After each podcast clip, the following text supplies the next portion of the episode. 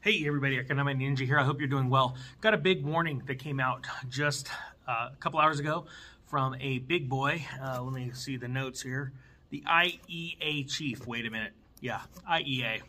IEA chief, we're going to talk about that. A really big warning about fuel prices are coming in uh, this summer and how bad it's going to be. We're also going to talk about at the end of the video what you can do to prepare for this because I think that is very important. Just very logical, easy steps because as, and this is crazy because I believe these warnings to be very true. And if you don't heed these warnings, you're going to be caught up in the madness because I think people are going to absolutely lose their minds when this happens.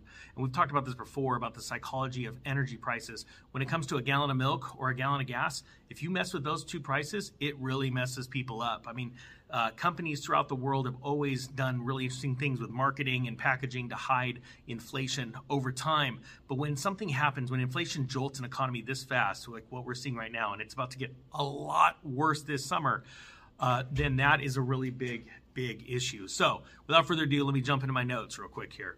So, got my notes, and I'm running out of real cardboard scraps, so we have to use this box carefully. So, here we go.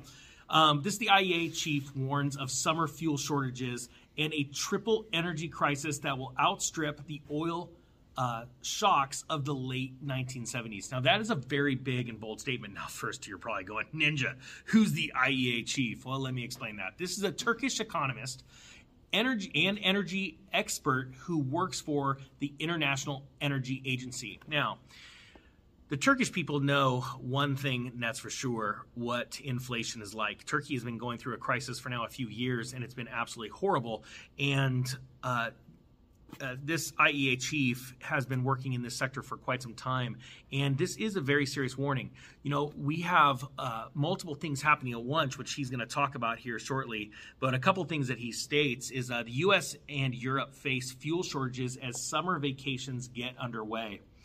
And that is true. Uh, the world, again, wants to open up. They want to get out to normal. They want to rip those things off their face. Thank heavens for right now. They're still not, they're not on airplanes.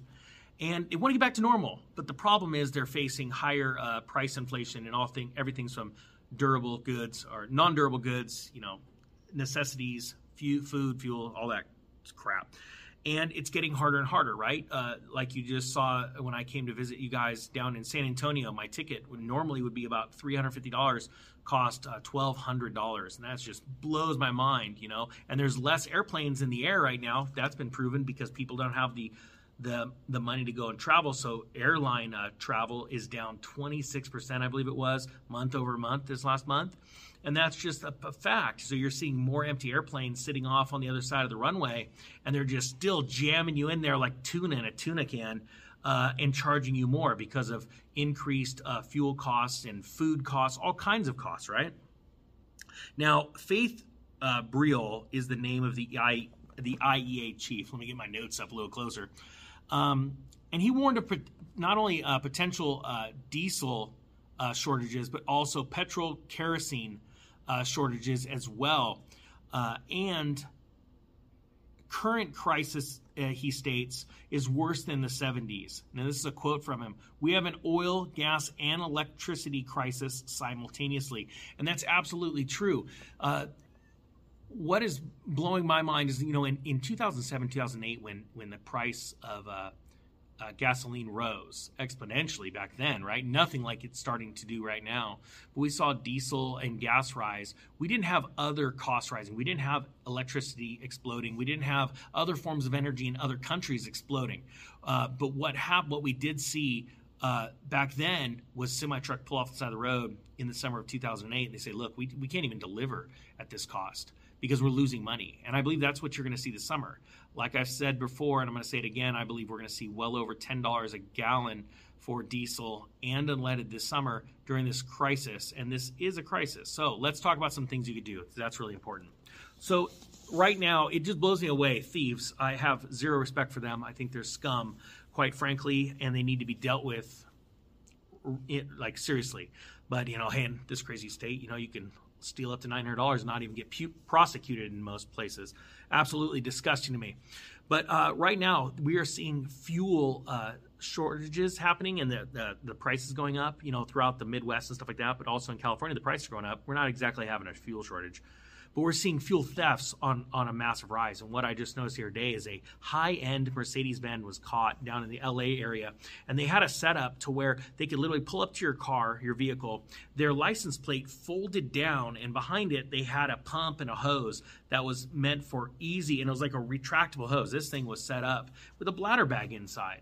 And they could steal, they could be really efficient with their theft. What blows me away is if you think about it, let's say a car has um, uh, fuel, you know, it carries, let's say, 20 gallons of fuel and fuel's doubled, right? So now you're seeing, let's just round it to whatever, you know, ninja math, how good that works. We're not talking about a lot of, lot of dollar value being stolen, right? You'd think, why, what are these thieves doing when they could just go steal something more profitable for less work, you know, and, and not get caught? But that's what happens to people. And thieves, I, I, would put up there with pretty low IQ, to be honest with you, because they're people that don't work for a living. They, they just want to steal, right? Um, and so, but that's what happens in your mind when all of a sudden prices start skyrocketing, and that's what you see all over the news. And we talked about the psychological effect before, how this is going to affect investors, not only in real estate, in stocks, in, in many different sectors. What's going to happen is people are going to start to, whoa, what's going on? Or maybe their fear is going to set in. Well, with thieves, it's nothing different. They're stealing I, I mean, it, it, just blows my mind for the amount of risk that they're putting out there. So, what can you do? Park in a well lit area. Look at where you're parking. Where are you leaving your car? How is your vehicle set up? Is it set up to a thief is going, hey, this is an, an awesome opportunity? You know, we have to have our head on a swivel. Another thing, um, you know, people right now, it sounds funny, but I talked about this a while back. This may be the time to go get, I said this back in uh, uh, last year, a gas saving vehicle. Even with the vehicle crunch that was going on, there were a lot of uh, people that were still driving around big trucks and vans and all that kind of stuff because they want their way of life, but they're not thinking these are longer cycles. And this fuel, high fuel price is going to last a couple of years. You know, the next, uh, in my opinion, we're going to see over $200 barrel of oil. So if you can only imagine in this next cycle, which should last a couple of years, where is that going to bring fuel, right? So, uh, and I want to remind you, uh, countries like Saudi Arabia, they like high high oil prices. Why? Because they only have so much oil left in the ground. So would they rather pump out double amount at $100 or half the amount at 200? Think about that. Remember, when we're talking about Russia, everybody's saying Russia's out there trying to, you know, they're the boogeyman, but they're they're trying to survive as well. And they have no problem discounting their oil to 80 or 70 dollars a barrel because that's what they were selling it for just last year. They're gonna win. That's the problem. The West is trying to keep them pinned down with sanctions. They're like, oh, okay, fine. Here, hold your sanctions. Watch this.